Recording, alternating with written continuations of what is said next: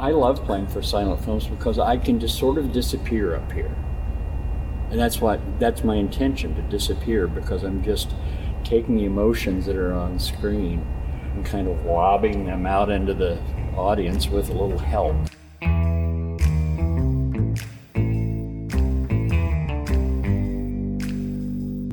Out of the silver shadows and into the Klieg lights of Movieland comes Nitrateville Radio.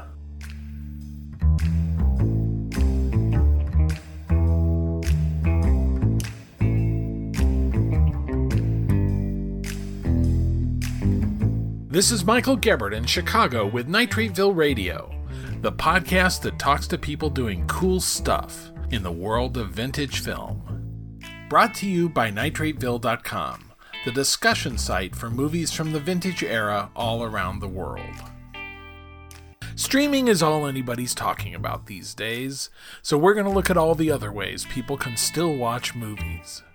We go on location to my neighborhood Picture Palace, Chicago's Music Box Theater, as house organist Dennis Scott tells us about its new old organ and the theater's 90 year history.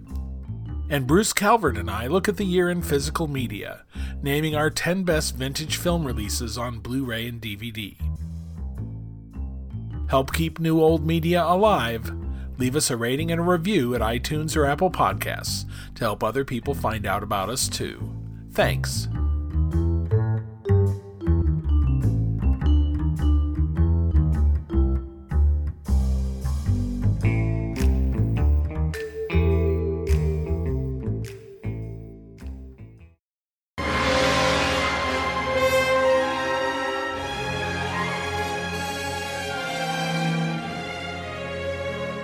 It was the best of times, it was the worst of times for collecting movies on physical media. The worst of times because streaming services were taking over the market. The best of times because the market was flooded with last chance releases of vintage films, in editions that never looked better, making it a great time to stock your library while you can. That's what we're going to talk about today at Nitrateville Radio this moment for collectors. And we're going to do something that we haven't done before, but a lot of podcasts about movies or music or whatever do this time of year. We're going to pick a top 10 of vintage movie releases from 2019.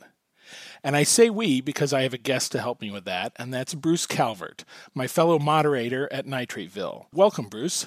Thank you. You collect Blu ray releases to some extent, but you collect a lot of other things too. Tell me about that. Well, yeah, I, I really love the silent film era so I have a lot of stills from the silent film era and the 1930s.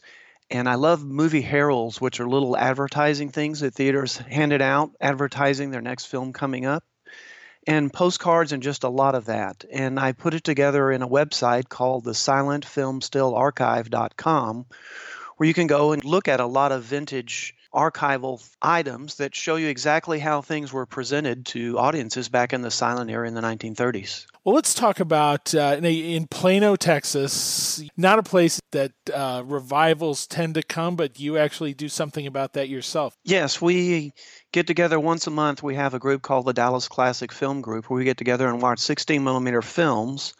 And we always believe in watching cartoons, newsreels, slapstick comedies, and the like too. And we've been doing that for 20 years. Wow. Let's, well, let's talk about uh, you know this this moment.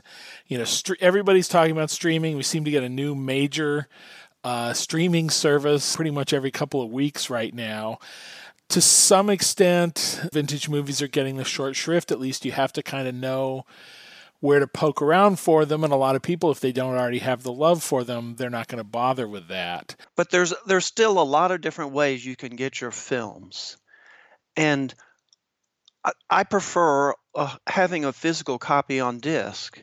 And the reason is is because you can pop it in at any time. It's easy to pause. I know you can pause streaming too. It's easy to play in your television. Most places like netflix don't have a very good selection of classic film, and Amazon Prime does, but a lot of it's a lot of PD stuff that people have uploaded, like on YouTube. And occasionally there is stuff on YouTube that's definitely worth watching, but a lot of a lot of it's just really lousy quality. But at the same time, we still have the the labels that have been serving this market over the last few years. Everybody from Criterion to Warner Archive to Kino and Milestone and Flicker Alley. Uh, we even see some some new labels getting into the market here. So it's an interesting time. Physical media seems to be going away, and yet uh, there's more of it available right now for you to spend your money on if if you uh, if you just look around. Well, some, the best thing about physical media is all of those companies you mentioned really lovingly restore their films.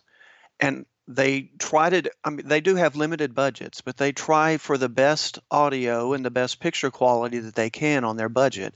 And a lot of times they provide context with the films, whether it be an accompanying short that um, has to do with the film or they'll have trailers, they'll have documentaries on the films and things like that really enhance at least my enjoyment of the film. And especially if it's something that you've heard of that's that you don't really know much about and having all that extra context is really helpful. So yeah, I mean for something that's going away, we're kind of in a golden age of film releases that represent real film scholarship. Why why is it going away? This seems so great. Why would it go away?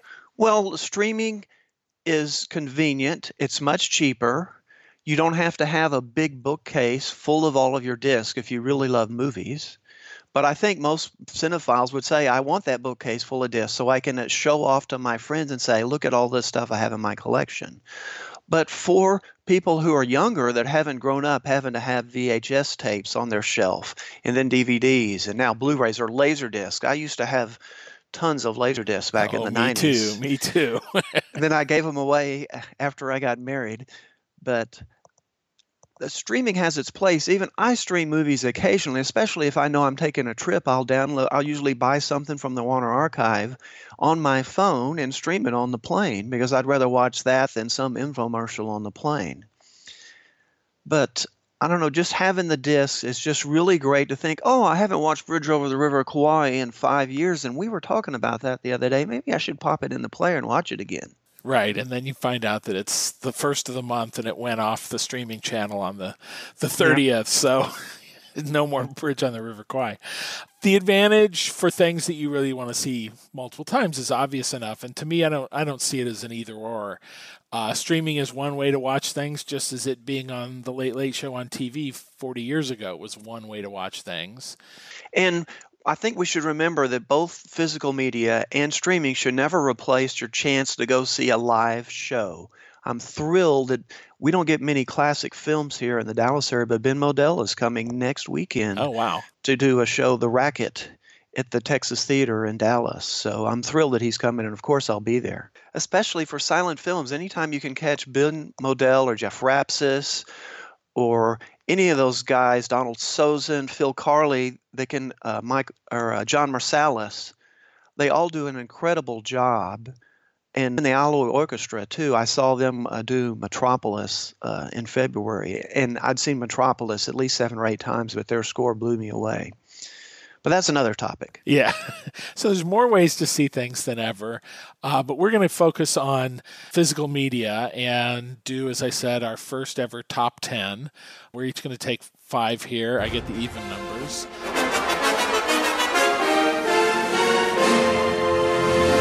My number 10 one of the greatest adventure films of all time, but also one of the great movie scores of all time. Erich Wolfgang Korngold's score for The Seahawk. Uh, Warner Archive put this out. It was edited for a 1950s reissue with another Michael Curtiz seafaring film, although one very different in tone, The Sea Wolf. Warner has been looking for complete material on both of those titles. You probably had the same Laserdisc that I had that had uh, some restored material, but it was definitely fuzzier than the stuff around it. And this edition finally gets it in almost pristine. I mean, someone really trying can see a little difference, but not much uh, a pristine full length version, one of the greatest swashbucklers of all time, just full of adventure and romance and lots of uh, that, that whole Warner Brothers, uh, you know, stock company of people like Henry Daniell and Alan Hale Sr. and, uh, you know, mm-hmm. all those other faces you love to see in these things. So, I mean, just just a wonderful, fun film, irresistible, old fashioned entertainment in a beautiful edition from Warner Archive. That's my first choice. All right. And number nine, Bruce. Okay, well, Mike, you have a second gig as a food critic. so so you'll appreciate the star of my first pick is this guy is incredibly famous and he eats healthy food. But we says we hate spinach.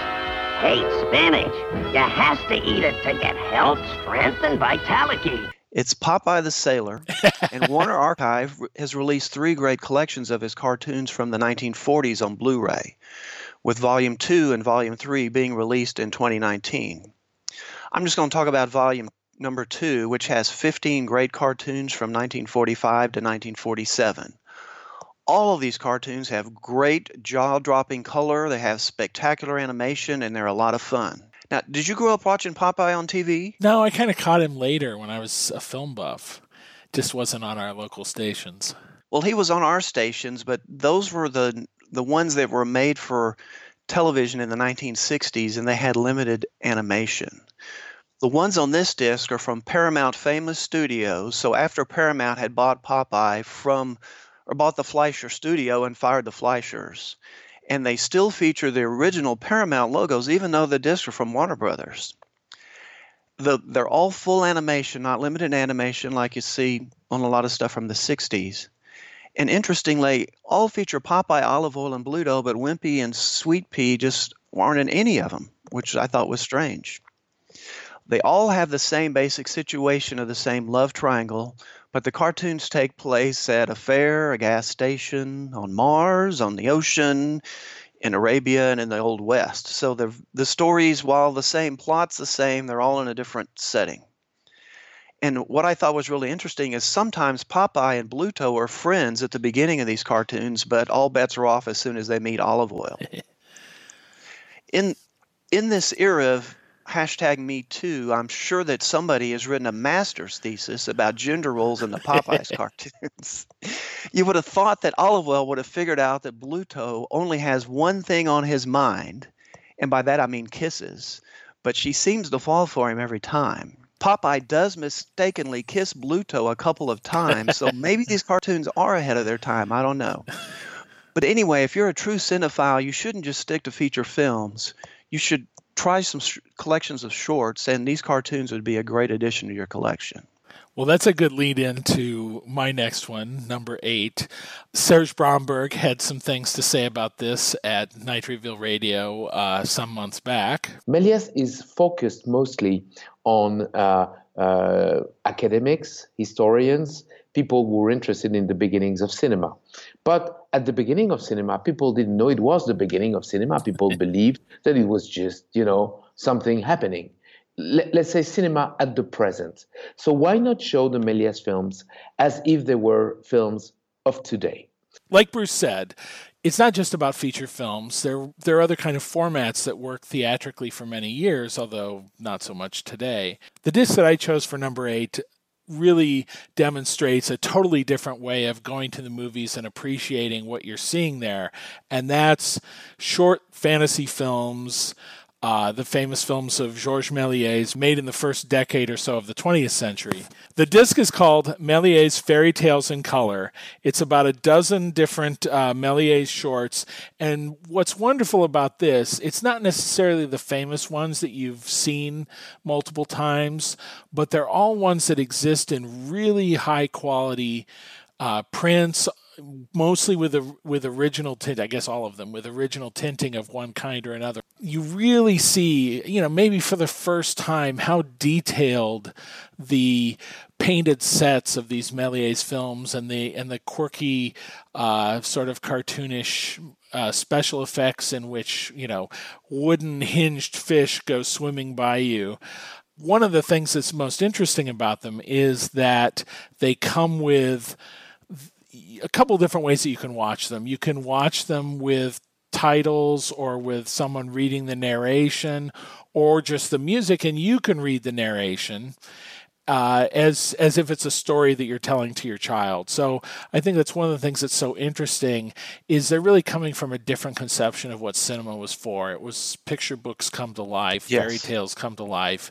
and that's just really charming. Okay, well, my next selection, one of the big stories in the classic film community in the last two or three years has been the use of crowdfunding platforms like Kickstarter and GoFundMe for film distributors and even smart amateurs to release classic films, usually silent films on disc, but not always. These projects allow the producer to cover their costs by selling quite a few copies of the product even before it's done. Nitrate villain Ed Lorusso has released a bunch of these, mostly featuring Marion Davies. And Ben Model has released many collections with the help of Steve Massa, usually of comedies. Ben's Undercrank production still sells all of his Kickstarter projects, plus some of Ed's, and even collections of films that have been shown at the Mostly Lost Festival every year.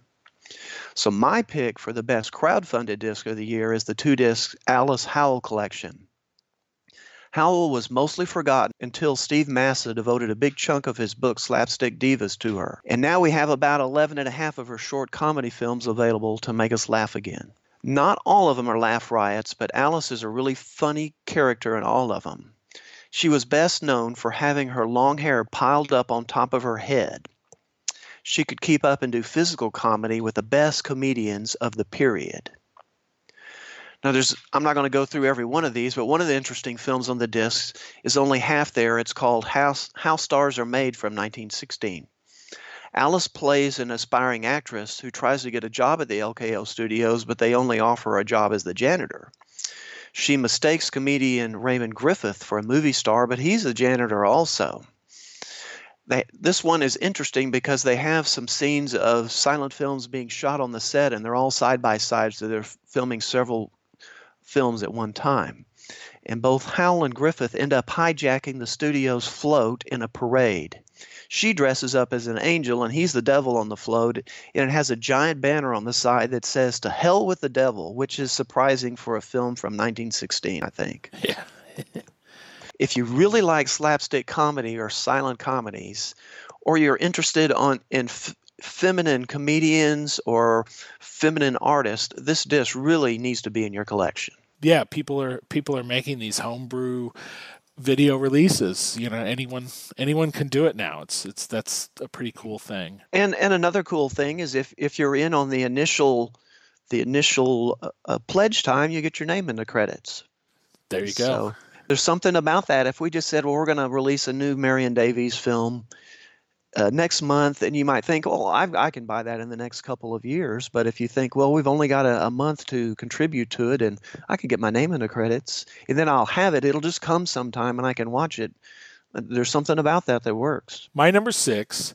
Uh, one of the first things that I posted at Nitrateville, you know, 12 or 13 years ago, was a list of uh, European films that were MIA.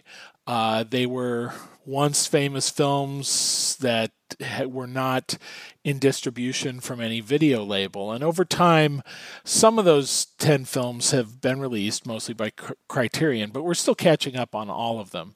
And one that came out this year is The Baker's Wife, La Femme de Boulanger, uh, by Marcel Pagnol. Pagnol, who's best known for the Marseille trilogy of Marius, Fanny, and César, uh, which is also out from Criterion you know, made these films of, of kind of French rural life, uh, sort of slyly funny and, and pretty humane and insightful into ordinary non Parisian lives in France.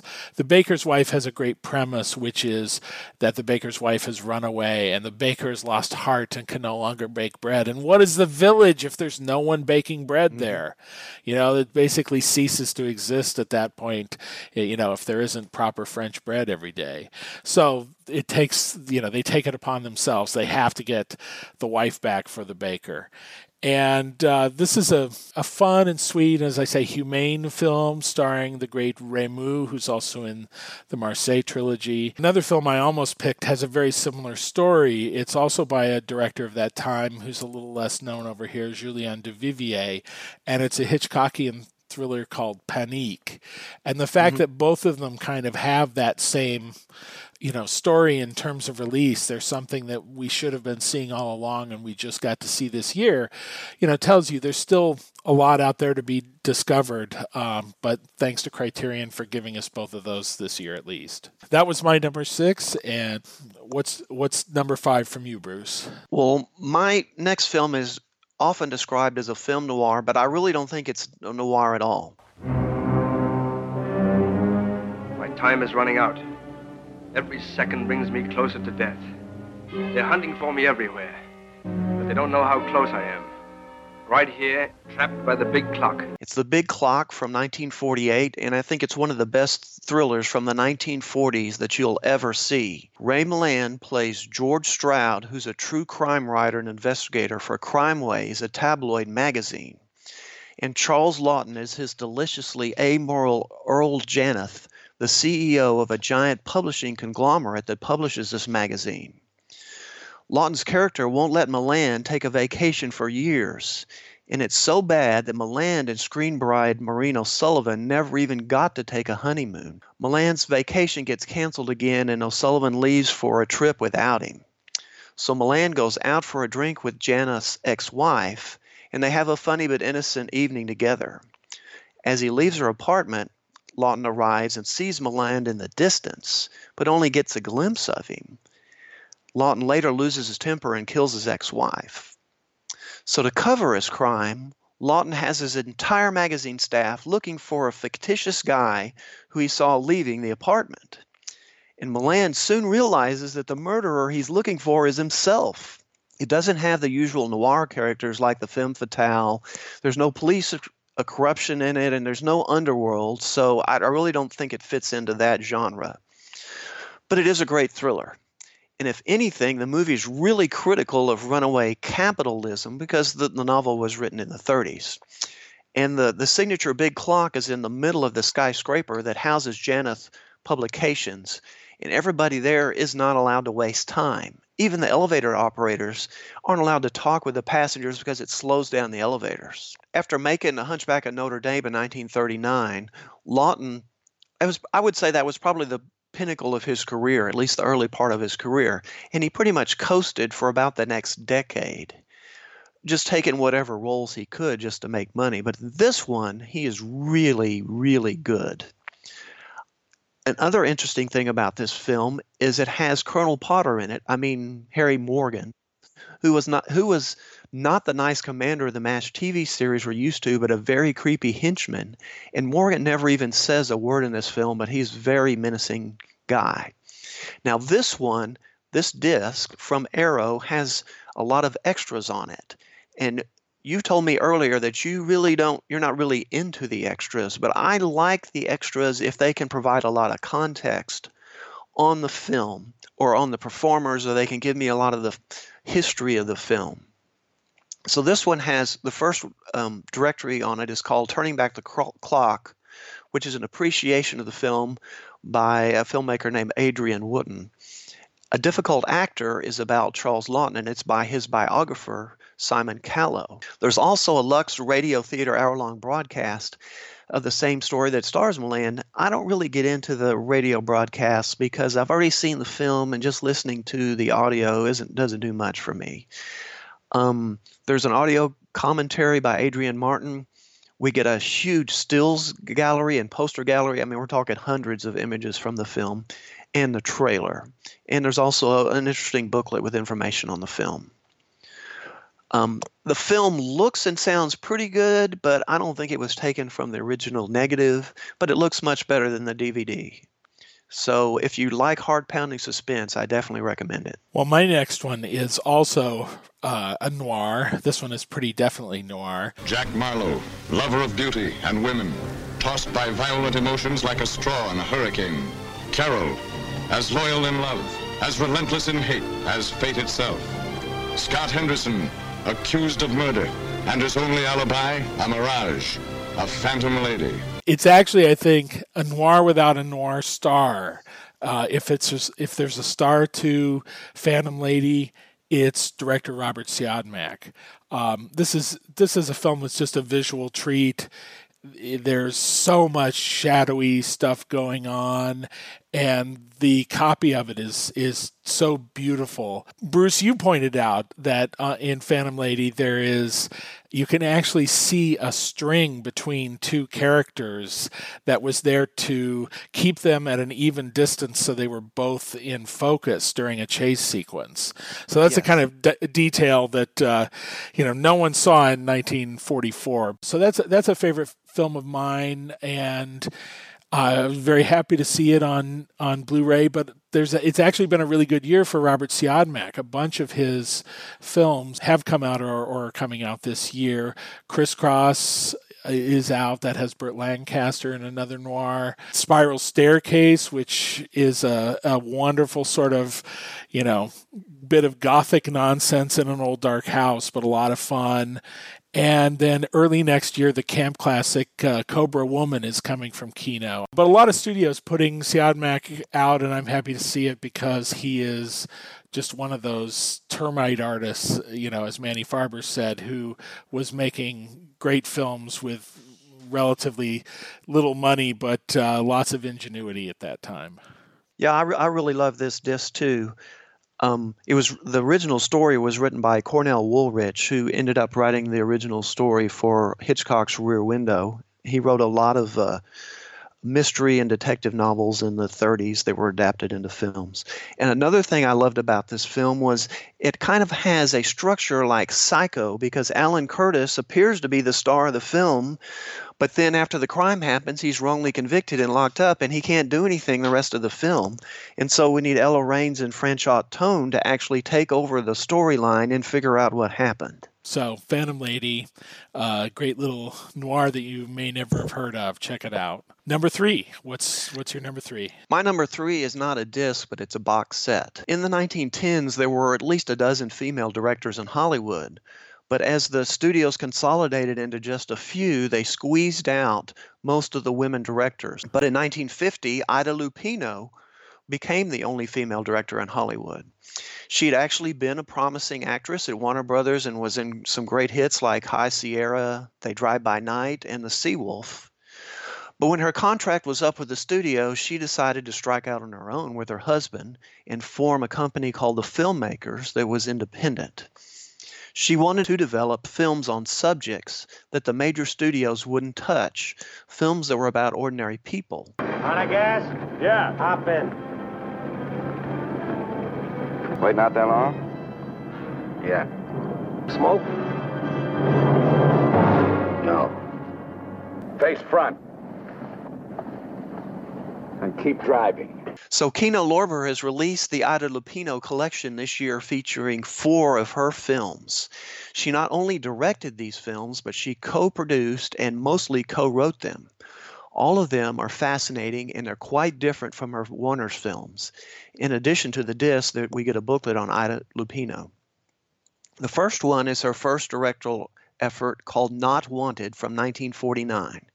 It's definitely a B film, it just has a few sets and it's shot a lot on the streets of Los Angeles. Elmer Clifton, who had worked with D.W. Griffith at Biograph, started out as the director, but he had a heart attack and was not able to continue directing the film.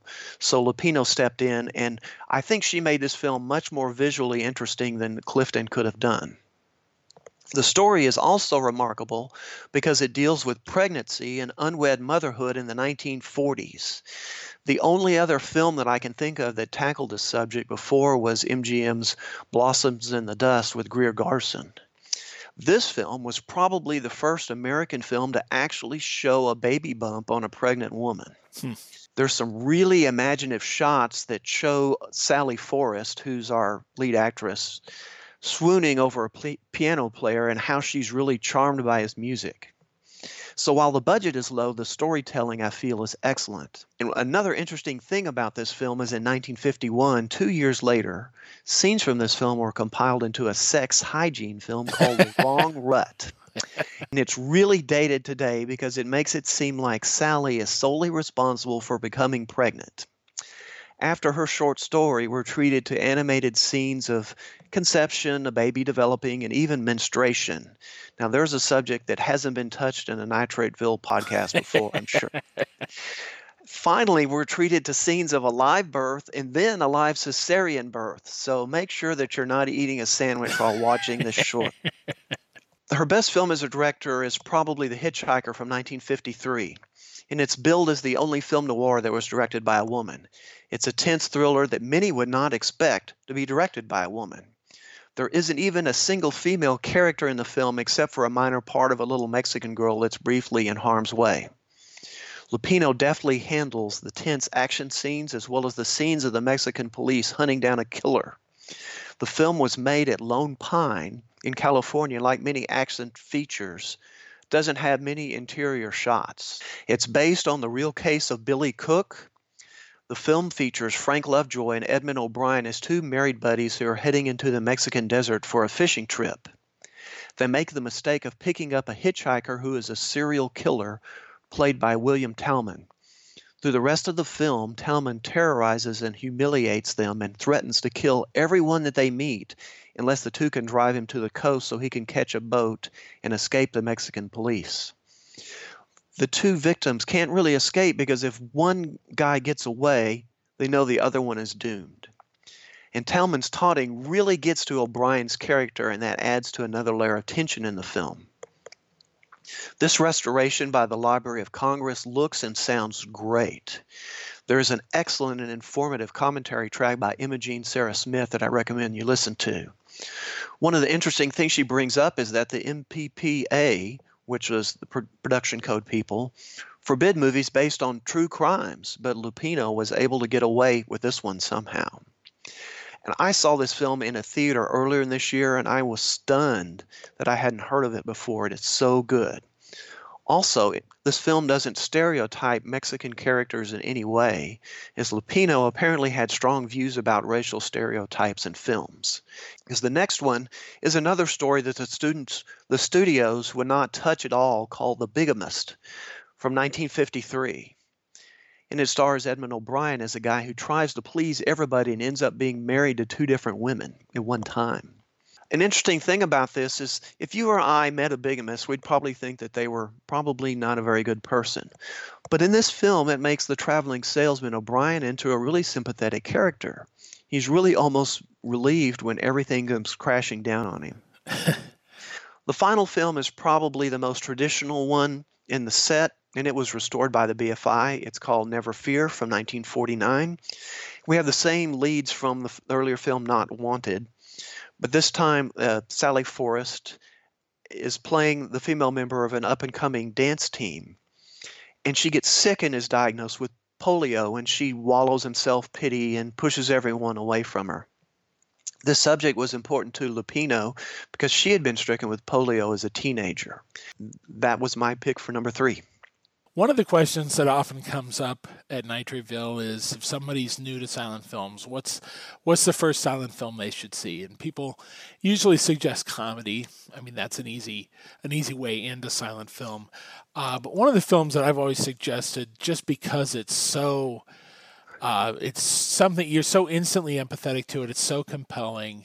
Uh, it's a very late silent directed by Paul Leni, starring Conrad Veidt, called The Man Who Laughs and it's it's kind of a uh, you might say an emo drama.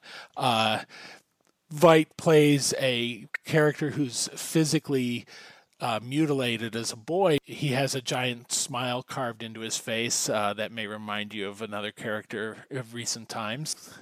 For Universal, this film was kind of a continuation of something like uh, Lon Chaney's The Hunchback of Notre Dame, but I think it's a more effective film.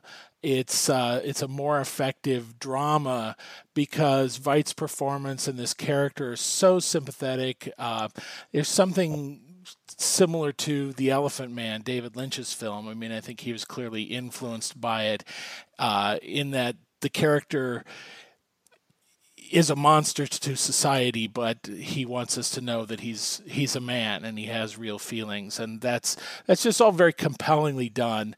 Um, it's a film I've seen many times over the years. It's a little hard doing a list like this because things come out and you're sort of like, oh, another version of the General. I don't really need that, or you know, the Kid Brother, or some of these things.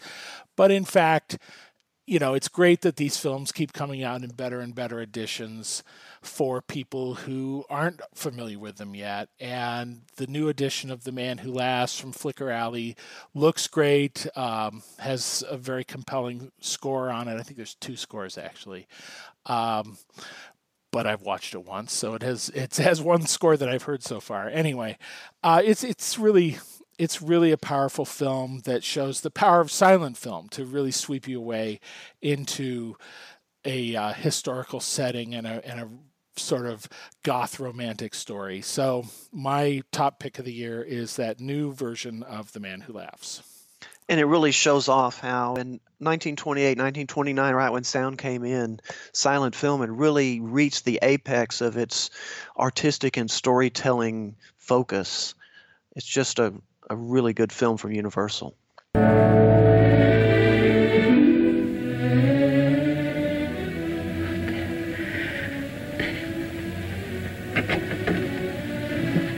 I'm sorry to intrude on this tender scene.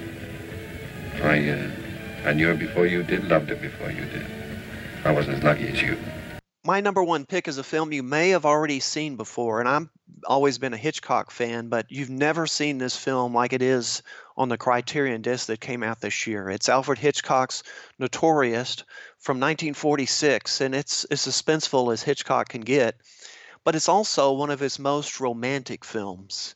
Ingrid Bergman plays an, a daughter of a Nazi who's recruited by the U.S. government, a, a agent Cary Grant, to spy on the Nazis who have fled to South America after World War II. She not only spies on them, but marries the charming but villainous Claude Rains. Grant's character is in love with her, but is angry she gave herself up. This disc is a gold mine for viewers who love Alfred Hitchcock. Besides the restored movie, we get two commentary tracks. One's by movie historian Rudy Behlmer, who just recently passed away, and another one by Alfred Hitchcock scholar Marian Keane. There's a 50 minute documentary for French television that was co produced by TCM called Once Upon a Time Notorious. There's a 20 minute, minute segment on the film's visual style by cinematographer John Bailey. There's a scene analysis of the film's editing by film theorist David Bordwell. I'm sure anyone, if it's read about film theory, has has read one of his uh, critiques. And Hitchcock biographer Donald Spoto talks about the film in a short feature. There's also newsreel footage of Ingrid Bergman and Hitchcock from 1948. And then, if you are an old time radio fan, there's the Lux radio version of the film with Bergman and Joseph Cotten. There's four trailers, and of course, there's a booklet with an essay on the film. So that's about eight hours of content just for this one film. It's like taking a course in the film.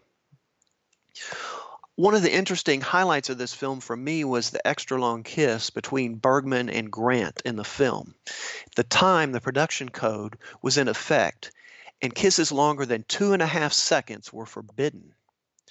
But Hitchcock and writer Ben Hecht cleverly got around this because Grant and Bergman are kissing and hugging each other.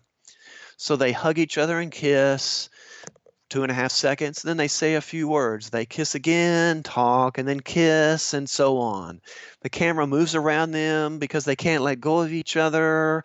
They take a few steps, but they're holding on to each other and kiss again on and off. Cary Grant even answers the phone, but he can't let go of Ingrid and he can't stop kissing her while he's talking on the phone. So this kiss ends up being over two minutes long. It's very romantic and it gets around the production code. I don't think you can call yourself a cinephile if you haven't seen this film. I could rave about it for hours, but I'll finish with a quote from Hitchcock in the French documentary on the disc. He says that he doesn't make mysteries.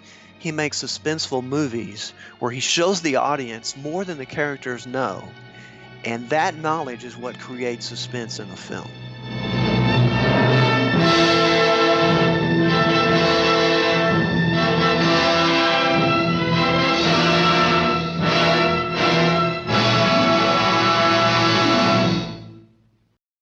Links for our top 10, so you can add them to your collection, will be in the show post at nitrateville.com.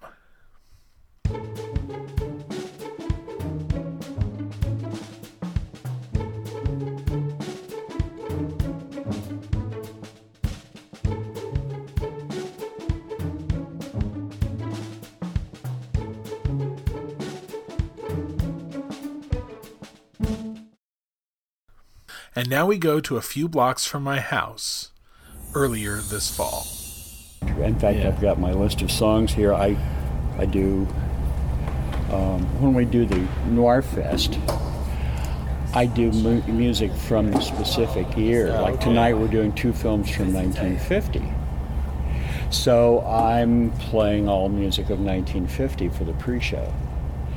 And I do that for them. I started doing that several years ago, and they really liked the fact that I was setting the mood for the, the year the film was made. Yeah. And I do that with a lot of things. Last week, or the last several weeks, when we've done Once Upon a Time in Hollywood, I did pre-show music from 1969. Huh. All those. So what was that? Because I, I came to it, but I don't remember. I don't know. Well, let's see. I just happen to have the list right here because we've been go. doing it all these all these weeks. Uh, my Sherry Moore, Jean, you know, from Sure. the Prime of Miss Jean Brodie. Everybody's talking. The theme from Midnight Cowboy. Right. Uh, for once in my life, uh, my way. You've lost that love and feeling. Raindrops keep falling on my go. head. Everybody who ever played piano or organ in a bar had to learn that song. Uh, I'll never fall in love again. I've got to be me. And good morning, sun. Uh, good morning, starshine. That's Dennis Scott, house organist at Chicago's Music Box Theater, planning out what he's going to play as welcome music for that evening's Noir City Festival with Eddie Muller. Built just as sound was coming in, the atmospheric style music box today presents the full history of film, from new art house releases to 70mm revivals to silent films, usually accompanied by Scott on the organ. As part of its 90th anniversary celebrations, the Music Box installed a new vintage organ console, and Dennis Scott agreed to show it off for Nitrateville Radio and tell us about life as one of America's last working house theater organists. Uh, Michael, this is my partner, Tom Day. Hey. He's the one who did all the wiring for this. Oh, really? Every bit of it. I heard that it was uh, an epic production. Just here in the theater, it was 1,500 feet of wiring to get all the cabling because there are 10 speakers in that chamber, 14 speakers in that chamber. So far, but it, uh, that's soon to go up by four more channels, four more speakers.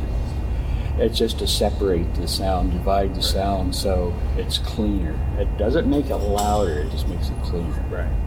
Yeah, there's some back there because I think when we went to Roma, we heard in the Dolby Atmos coming from the back. Well, that's for the that's for the screen. Just okay, so that's separate. Yeah, yeah. th these are just for the organ. Okay. Yeah, because the original. See, the theater opened in 1929,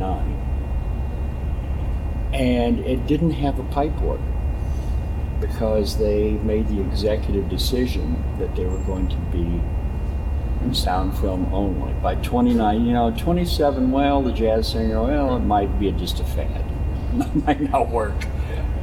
By 1928, they said, okay, this is a thing. It's going to happen. But there were so many theaters that were ill-equipped to go to sound, just like in the recent days of digital, going from from film to digital, because typically it was about eighty thousand dollars per screen to change over the systems, and a lot of smaller theaters couldn't afford that kind of hit. That hit. So they just uh, uh, some theaters went out of business. Smaller theaters went out of business. Um, Well, yeah, there's that one just up the street that's now the Mercury Theater and does live shows. well, that was a that was a Nickelodeon. They had silent film with piano. In fact, we had an old friend who belonged to one of the organ clubs. Said my mother played piano at that theater, and uh, that was. Uh, But basically, when the music box came in, it gave up the ghost at that point. Yeah, became a storefront. Which, ironically, a lot of Nickelodeons were to begin with. They were storefronts that had been turned over, turned into uh, Nickelodeons. Some of them were so simple, they had benches for seats. They had an out of tune upright piano in the front, and they had a projector in the back and a sheet of some kind in the front, and that was about the extent of it. You know, it didn't need anything else until uh, you know the first movie palaces sort of got their genesis here in Chicago with the, the Central Park Theater on uh, on the west side. Also, that was the first public building that was cooled by refrigeration.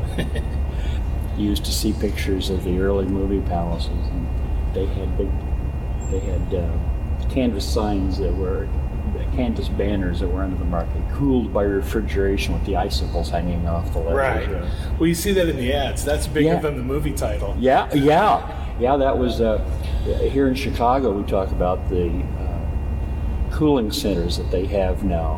Whenever we have a heat wave, I said, we didn't have cooling centers before. We had Balaban Katz. Yeah. and uh, there's a legend. I don't know. You probably heard this too. That at one time in Chicago, if everyone decided to go to the movies at the same time, everyone could be seated. Huh. It's it's something that I've heard for years because there were huge, huge movie palaces all over the city. You know, 40 years ago, the Music Box was not known as a just a movie palace. It was just a little quiet neighborhood movie theater. And now this is Chicago's movie palace because all the others have been torn down. So, Music Box is the, the survivor. Yeah. And we sort of stressed that you know, when we celebrated our 90th because so many theaters have closed, so many of the big theaters. I, I, I don't know how long you've been in Chicago or Been about 30 years now, yeah. You know, uh, do you remember the Granada? Um, yeah, just before it was torn down. Yeah. Gorgeous theater. Absolutely. Just heartbreakingly gorgeous theater. It was torn down, and now there's a heartbreakingly ugly building in its place. and uh, uh, the Uptown, which is in throes of being restored. Yeah. That was a 45 seat, 4,500 seat house. And just along Clark Street, uh, around Clark and Diversey, there's the Century. the Century, which was a very large theater. I don't recall the exact number of seats. And then across the street to the south, where Lenscrafters is now, was the Parkway Theater, which was about 900 seats, I think.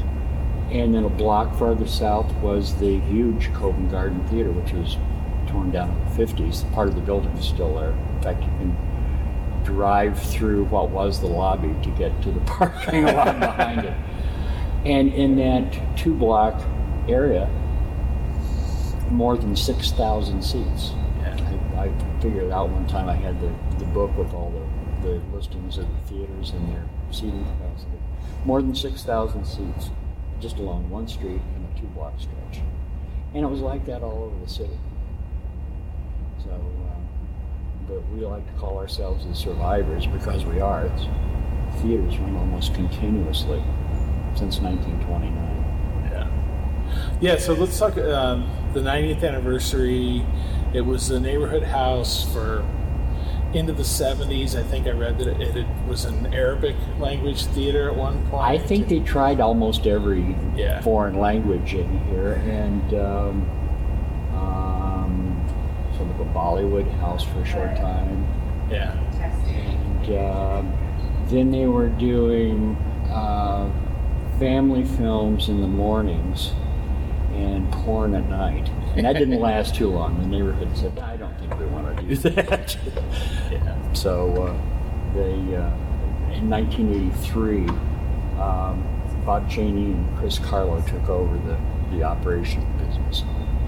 And they, um, they did a lot of work to uh, dress up the theater. It had been, it, it was pretty tired by then. I think it had all been painted, uh, Pepto-Bismol paint or something like that. So they, they came up with a color scheme, and uh, that's basically what, what we still have now. Um, sometime in the very, very near future, uh, the auditorium is going to be completely uh, redone. We're taking a section at a time um, because it's, uh, you know, it's an operating movie theater, and we have to budget it. And thank, thankfully, we we're doing very well. All, I mean, had so many sellout shows. We have wonderful bookers who book the most ingenious things. Yeah. And, uh, Well, when I moved here, so it was it was kind. Of, I, mean, I think a bit like what the Parkway used to do was the you have the double bill of two movies that kind of went together. You know, War of the Worlds and When Worlds Collide, or Jezebel and Dark Victory, or Exactly, something like yeah. that. And it's funny because we just did Dark Victory last week. We're doing a Bette Bette Davis uh, retrospective, but we're only doing doing that now on Saturday and Sunday mornings Right. for the eleven thirty shows. And uh, we've got starting this week or next week. We're doing Doris Day. We're doing three, Oh. three Doris Day films. But yeah, they they started with that policy, and that didn't last very long. I And think home video killed that because you could see the old movies so easily. It did. Um, so it was another era when they were trying to do something, and then TV won out again. you know. I think that's going by the way because everybody has all the all the most fantastic home theaters now, but people have begun to realize that it's not nearly as fun. It's nice when you can watch watch it in your jammies and you know Yeah. in your easy chair. But when people come to the theater and they see a film with other people and hear the reactions of the other people, there's nothing like that. I mean, uh, in the 50s, all, all these theaters started going dark because people were watching television. It was such a novelty. If you look back now at the TVs in the 50s, you know, Right. watching something on How could you watch it now? I know, black and white uh, CRT, you know, with It's uh, about eight inches across. yeah. And when you think of it in today's terms, not really a very good picture. I grew up with that. I was born in Yeah. the late 40s, but, but it was a big novelty then because there had never been anything like that. People wanted to watch a movie, they had to go to the theater. Yeah. So there was a lot they took uh, took for granted, and I think people started coming to the theaters and said, "Oh wow, this is a nice experience," and seeing it with other people. Roger Ebert used to write about this theater specifically because he thought this was the perfect size theater. The, he thought the movie palaces, the big 2,500 seat palaces, were too big, but this was just the right size to have an audience and to see a movie on the big screen. It's surprising how small the screen in like Radio City or I'm sure the Uptown was relative to the theater. It really was. You're kind of half a block away watching something that was happening way over there. And even with the big screen, and when they first started out in the 1920s, they had almost like elaborate stage sets that went all the way across the stage because they had stage shows as well. But the screen was only know, maybe maybe 15 or 20 feet wide, a Right. square picture. It wasn't it wasn't much. Yeah, they got bigger in the 50s, which is another thing the Music Box does is the 70 millimeter festival. Right. Sort of captures that era when when screens got bigger in response to TV. Right now, we we do those. Some sometimes we do the '70s on our regular screen, which is a good size screen.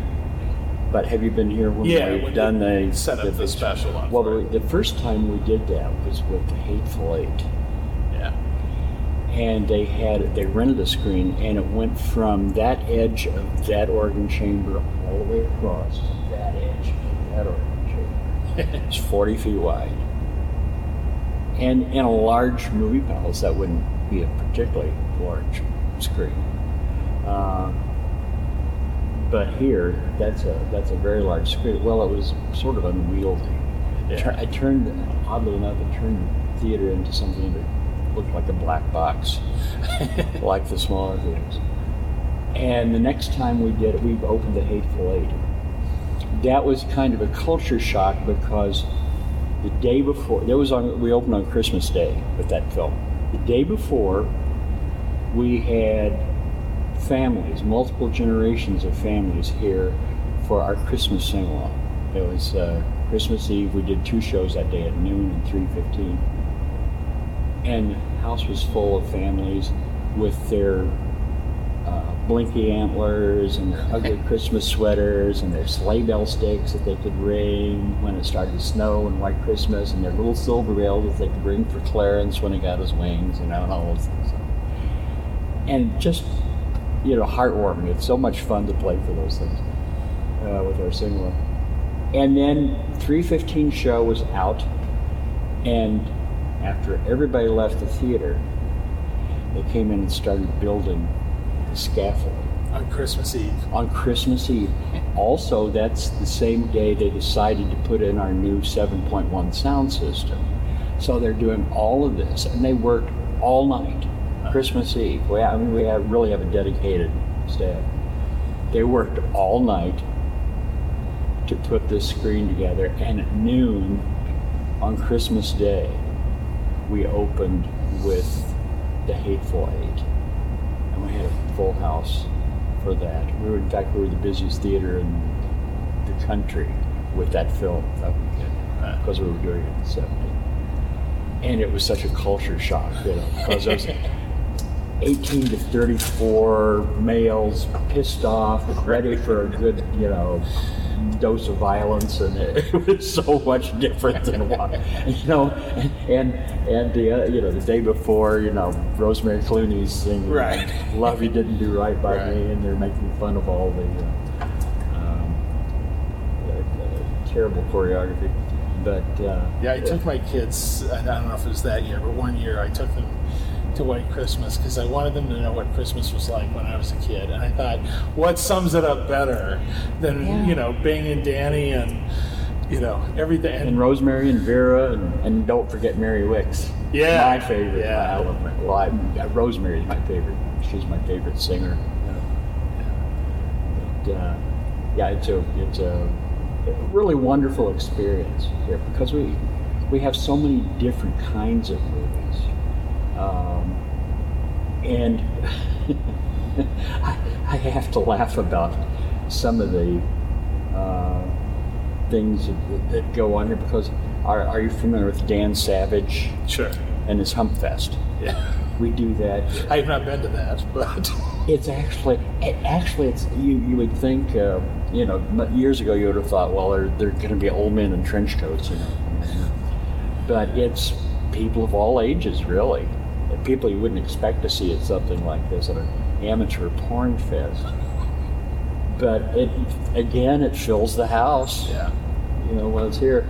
And then one year we did that, and it was either the week before or the week after we were playing Silence, Martin Scorsese film about the oh, Spanish missionaries. silence, not silence. Silence, yeah. Yeah, yeah. The Spanish missionaries in Japan. And um, Cardinal Cupich came to do a Q&A. I thought, oh God, if he'd only known what was on screen about three days before, he, would, he would be apoplectic. but that's the beauty of the music box. I mean, it all happens here. Yeah. And, Well, let's talk about uh, silence and, and organ accompaniment. I mean, you play for the, the silence. You've got uh, For Heaven's Sake coming up. You had that really interesting thing from the Dutch Eye Film Museum or Eye Institute. I forget what it's called. yeah, the, uh, the well, the uh, The documentary about Deutsche- Chicago. Yeah, it was a German film, all with German subtitles. So uh, uh, our programmer, Kyle Westphal, read all the uh, subtitles. Um, yeah, we had a short documentary about Halsted Street from that same period of time, from the south end of it that was farmland until it ends, you know, on the north side. And uh, that was our, our short, and then we did the did the feature film of Chicago in 1931, and uh, it's remarkable what a gritty, Yeah. gritty, dirty city it was then. And even when I made my first trips to Chicago as a kid, I remember all the buildings being covered with coal soot. Yeah. And being streets were, were dirty. And now it's so clean by Yeah. comparison. Think we sort of take it for granted, but it's so much cleaner than it used to. be. Right. You have to watch the Blues Brothers to see what Chicago was like. Yeah, and that was when they were starting to clean up the city. That Right. was, a, but it, but it was still there was part of that grit that was left over from the from the coal-fired days. Yeah. Well, so you you play for the Silence that play here, but you also play between shows. I so do. much of the time. Yeah, I, um, I every week I play uh, generally, although the schedules can change every week now because of all the different things we're doing. But generally, I play two intermissions on Friday night, two intermissions on Saturday night, and then two on Sat- Sunday afternoon because the Sunday the matinees tend to be busier than the evening shows because everyone has to be back in the office on Monday, so they don't go to the late shows. So um, I, I play those, and sometimes, depending on the movie, I'll play music that's I think is appropriate to that film. Other times, it's just playing whatever comes to my mind, or requests. Uh, Sunday afternoons, when it's not quite as busy as it is on on Friday and Saturday night, I'll ask people for requests, and I keep thinking, oh boy, because they're going to ask for really new stuff, which doesn't work all that well Right. on the theater. But they're asking, it's a savvy audience. They're asking for really some really good songs that. Uh, oh, that's good. I haven't thought of that in a while. I'll, you know, play something for them. Or it's something that I've never played, but I've said I should learn that song. And I said, well, if you bear with me, I'm just going to try it here and see if it works. You just kind of noodle it out. and yeah, so it usually works. Sometimes it doesn't. But I, I give them fair warning in advance. I said, Right. I've, I've never played this song. And, and sometimes a song that I've never played, just because I simply have never sat down to play it, but I play mostly by ear anyway. So they just it falls under my hands fairly easily. So I think "Ooh, I better keep doing that one. So for uh, the silence, I mean, you don't have you don't have like a fake book with like chase music, and now I'll play the chase music. You just kind of do it. No, I always tell people the music, the film on the screen is my sheet music, and I follow that. And another question people ask me is, "Do you watch the screen while you're playing the silent movie?" I say, "Of course I watch the screen. I'm following what's up there." Oh well, you don't have this written out in advance. I said, "No." Sometimes I never see a film until I. That's happened a few times. We got a film in late um, the night before it's supposed to be screened, and I'll play it cold. It's only happened a few times, Okay. and sometimes they'll get one in that there's no screener for, and there's no time to watch it. And I said, can I'll come in early that morning. I'll say, can you run part of the first reel and part of the last reel? So I can see the very beginning of the film and the very end of the film. I said, if I can get a handle on those, the rest of it sort of takes care of itself. You know where you need to to start and where you need to wind up by the end. Yeah. Yeah, you have to keep uh, keep your eye on the screen, but uh, and we sort of do that here because uh, we'll have um, you know the Chicago Film Society now books our silent films. Kyle and, and Rebecca. Uh, I think Kyle does most of it, but uh, um, and they they do a wide variety of films. But sometimes the feature film is less than an hour long, so almost always they'll add a, a cartoon or a short of some kind because they are, they're all film collectors and pull us out of their files. so sometimes the short might be 16 millimeter. We have a wonderful 16 millimeter projector here. Uh, in fact, we can pre- project practically anything from 70 to standard 35 and then we can do 35 in variable speed uh, for silence. Right. and if they have time they will preview the silent try to figure out how many frames would look most natural. Uh, in fact i think i heard one of your podcasts where somebody was talking about somebody from Kino was talking about presenting a film at 18 Oh, yeah, frames a second, and then they they redid it later Yeah, Blood and, and Sand. said it was uh, It's yeah, gonna be and faster it was, now. it was 22 frames a second or something. So they, yeah, so they had uh, Rodney Sauer Rodney just had- the music. Yeah, Rodney's been here Yeah. uh, when we did No, actually, um, when we did Hitchcock Night. okay, yeah, no, I came for that, and uh, I actually had them over to my house for a barbecue. Oh, nice, Before nice. we came over yeah, there, so yeah, it was fascinating to watch them work. yeah, yeah. No, I really like them. It's too bad they haven't been back lately, but yeah, we came to see them do the Lodger. So. Right. Oh, and there in the background goes the sound of the uh, curtain rising. The curtain rising. Oh, they got rid of the squeak. Sometimes they were good. eat, eat, eat, eat, and I would think of Mrs. Meers from Thoroughly Modern Millie. Look at the screen and say, "Shoo show, shoo show." yeah, they were here. We did the Hitchcock Nine, and they did, I think, three films. Maybe they did four films Yeah, that remember what weekend. else. And I did five films, and I did something like five films in three days or Yeah. something like that. It was a busy week, Yeah. but, but a lot of fun because you sort of, when it's that intense, you, you really immerse yourself into it. And I wish we'd had this organ. So, how'd you learn to play an organ like this? I uh, I took lessons. I didn't start nearly soon enough. I started when I was about 14. I took lessons from um, a music teacher in, a, uh, in the back of a music store, and took lessons for about two and a half years. My dad wouldn't pay for my lessons, so his oldest sister, uh, my aunt Clara, bless her, wherever she is, paid for my lessons until she died, and that was the end of it. So everything else is pretty much self-taught. Okay. So I wish I'd had uh, you know, all the years of training that people like uh, Robert Israel and Carl Bennett had, because I, I I admire what they do, but I I'm not an academic. Yeah. So uh, everything that I do is pretty much improvised. And I will. My mentor was John Muri. I don't know if you've heard I know the John. name. Yeah. Um, he recorded a lot of things for David Shepard, for Blackhawk when it was still Blackhawk. And he, uh, I never formally studied from him, but he was my dearest friend for oh, nearly 40 years until he died.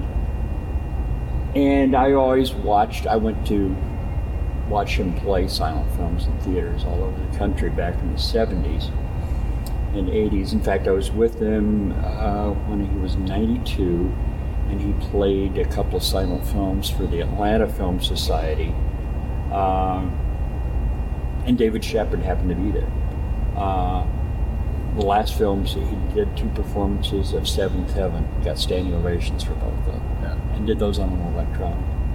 Uh, but John would rarely use published music in a silent film unless it was a comedy and then he would add a little paraphrase of a song just for comic effect but in drama he would rarely use published music unless it was classical music that he would paraphrase but uh, he did when he was recording for Blackhawk he did his own themes for the comedies because he was afraid of copyright infringements and things like that. So everything was. Um, he wrote out lead sheets for all of these themes, and that's basically what I'll do. I'll have a theme in mind for a character, and then I'll do variations on that theme. Um, but mostly it's it's improvised, and I'm trying to follow the action on screen as it happens. Yeah, which really makes it live. live performance. It's the live theater, You're, yeah. You're responding to the film. You're responding to the audience. Responding to you. All of that going on. Right, and it's it's wonderful when I'm doing a drama, and it gets to a very serious thing. I'll bring the bring the organ down to just something very, very, very quiet, like. Uh,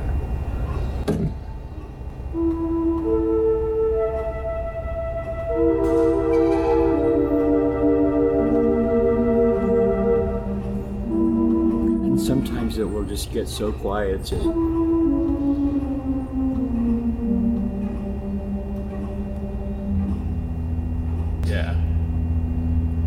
Then for a few seconds, there won't be anything. If somebody's dying, Yeah. I'll just let them die in peace, you know. and there, there might be a few hundred people in the back of me, and I don't hear a sound. Right. They'll just. And I think people, people breathe with music. Yeah. That's why it's important to phrase correctly because the audience is breathing with the music. So if you don't phrase, people are going to suffocate out there. and uh, w- and when we do that in silent film, when it gets very quiet, it gets very quiet out here. And I thought, ooh, I've got it. You know, that's that's that's when that that's the sweet spot of playing silent films. You know. Sometimes you'll just scare hell out of people by playing some big big loud thing, but. Um, Yeah, no, that's the there has to magic be of more it. subtlety. Yeah. Just you sweep people away with it. Yeah. That's that's something that you don't get in movies much anymore. Yeah. It's just you know that combination of the music and the visuals. And you've probably heard this from from Ben or other people who play Ben Model or other people who play live. The biggest compliment you can get is if people say, "Oh my God, I forgot to listen to what you were playing." right. yeah, because uh, that's why uh, there's so many concert theater artists now who are going out playing silent films, and they're wonderful musicians, but they're not really film people because they tend to overplay scenes. And when I'm just playing a note or two down here, it would drive them crazy because, well, come on, play something. and, and when I listen to some of them play, I, I said, I'm go- going crazy out the audience because, come on, throttle it back a little bit, would you? And it's kind of frustrating to watch and listen to these guys do this, but. Uh, I love playing for silent films because I can just sort of disappear up here. And that's what that's my intention to disappear because I'm just taking the emotions that are on screen and kind of lobbing them out into the audience with a little help, you know. That's that's the the whole idea to me to accompanying silent film. Uh, because it's not about me like when I do the Buster Keaton films. It's people say, "Oh, wonderful." I said, "No." I said, "Buster was wonderful. I just, Right. I just helped. Just helping them move along." Yeah. In fact, uh, every year I, I this will be, I think, our 13th year playing for the International Buster Keaton Convention Oh, in Muskegon. Right. Have you ever been to that? I haven't been to it. I interviewed uh, the woman from it last year. Patty Tobias? Yes. Yeah, she's the founder of the uh, Damfinos. Uh, wonder, she's wonderful, and uh, she's the really the heart and soul of that organization. And she um, she studied Buster and discovered that he was from Right. Muskegon, or actually from Bluffton, which is a little community between Muskegon and Lake Michigan. And uh, she decided to put on these conventions every year around the time of Buster's birthday, which is October 4th. And this is our 25th anniversary. So uh, should be a big convention this year. Right, maybe we'll try and go to it this year. Oh, you should. you should. But wait a few days. I haven't made my hotel reservation. I hope they're not full yet. Well, let's talk about the organ. 'cause, All right. Uh, there's a new console, but yeah, tell us all about organs here at the Music It, Box. it's a well. The, in 1983, they started out with a, a real home model organ. It was a Gulbransen, sat right out in the middle because it didn't take up much room and it wasn't very tall, so they put it in the right in the center. And then a few years later, or well, maybe a few months later, they got a three-manual Allen organ. And Bob Cheney had been an Allen organ dealer in California. So he bought it from one of his former cohorts, uh, the, Okay. the, the fellow who was Allen organ dealer in Oakland, who was a longtime friend. So they bought this custom Allen and put it in here. And it lasted until about 2009. And it was dying. It, it, it was a custom installation. It never quite worked right. It, it always had some problems. And I had I started here in '92 and played here until '98 because I had a full-time day job out in the suburbs, and it just got to be too much. Uh, so, oddly enough, I was working as a graphic artist for a chain of movie theaters that had a pipe organ in one of their theaters. Actually, when I started, they had three pipe organs in theaters. Anyway, I finally came back here in 2009. Brian Andreotti, who's our booker for most of our films, he sent me a letter saying, "When you come back uh, to play for the Noir Fest?" Uh, that was, I think, the first Noir Fest, and uh, then play for the sing-alongs and so forth. Some of the sing-alongs and some of this and some of that. And oh, by the way, would you like to come back as house organ this time? I said yes, yes, yes, and yes. so, but one of the first things I did when I came back was play for the Noir Fest, and Harry Belafonte was here, and this organ was dying. It was just just on its last legs, and it barely worked. And this Belafonte came off the screen. I was playing him off. He he um, looked at me and said, "Does that old thing still work?" I said, "Just barely." Yeah. so they got uh, they got another Allen, the one that you probably have seen a lot at the white and gold Yeah. Allen. That was the the uh, next organ, and it was it served us very well. I've got to say, it just didn't have the variety of sounds that this one does. And I told people it ran the gamut of emotion from A to B, and we needed more sound effects and more more fun sounds.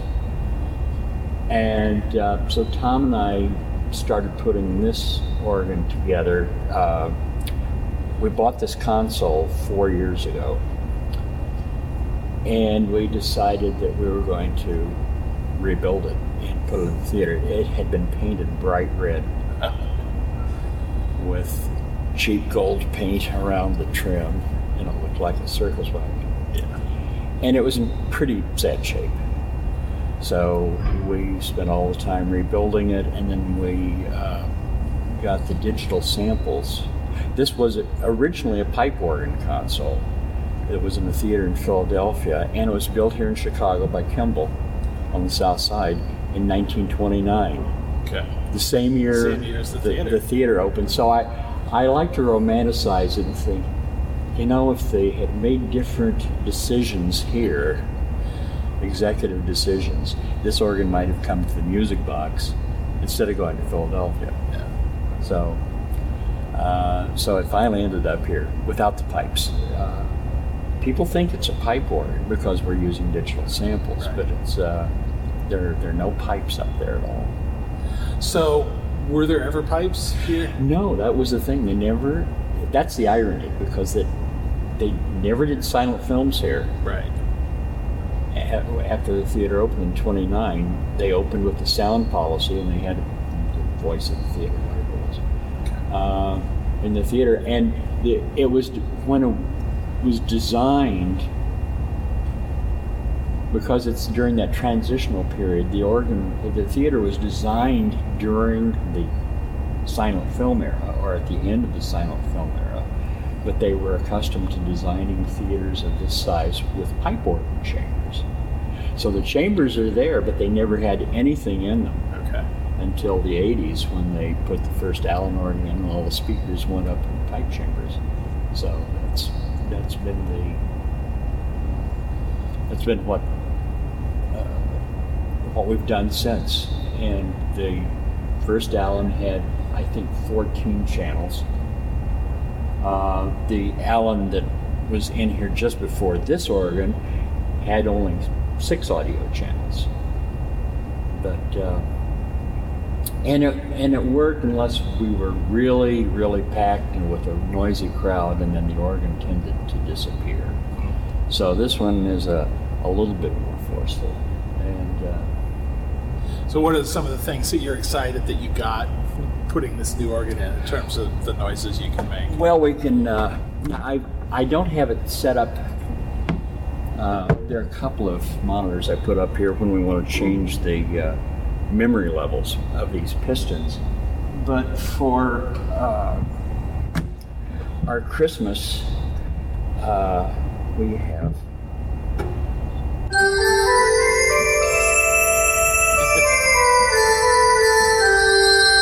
we have the uh, tune sleigh bells. So, uh, you know, I can do something like a.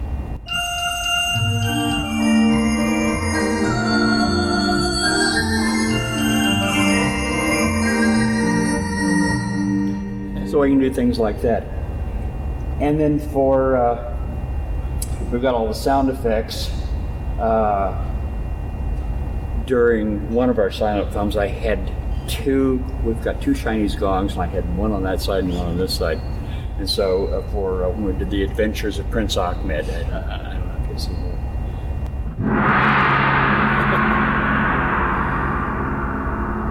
And these are programmable, so I can change all these if I want to. Uh, this one, there's uh, Beltry over here on house right. There's another Beltry here on house left, which is different. Yeah. Basically, that one goes up and this one goes down. Birds.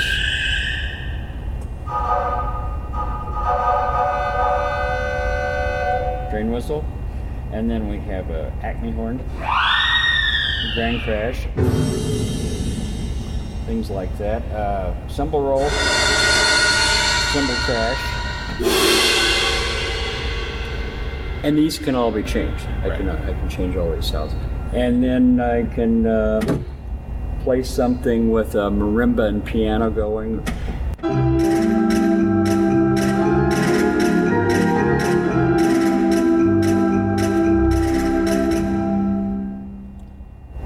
Or I can uh, play a little George string because it does have a piano stop.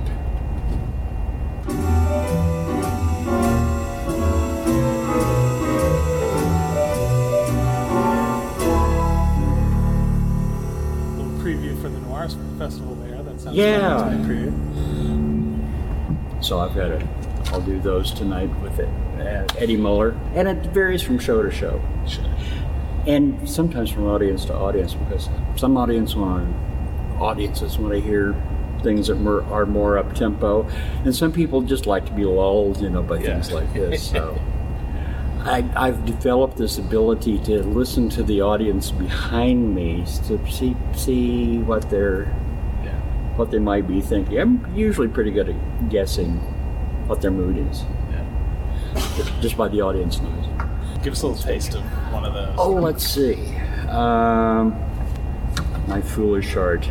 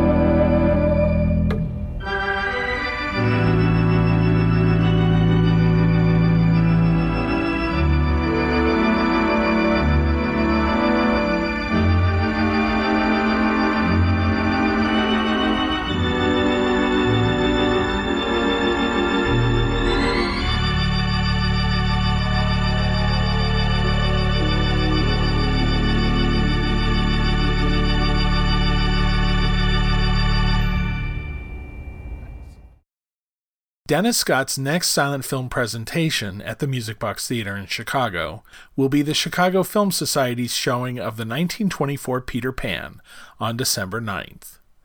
And he'll be back for the annual holiday screenings of White Christmas and It's a Wonderful Life with a sing along and more, running December 12th through Christmas Eve.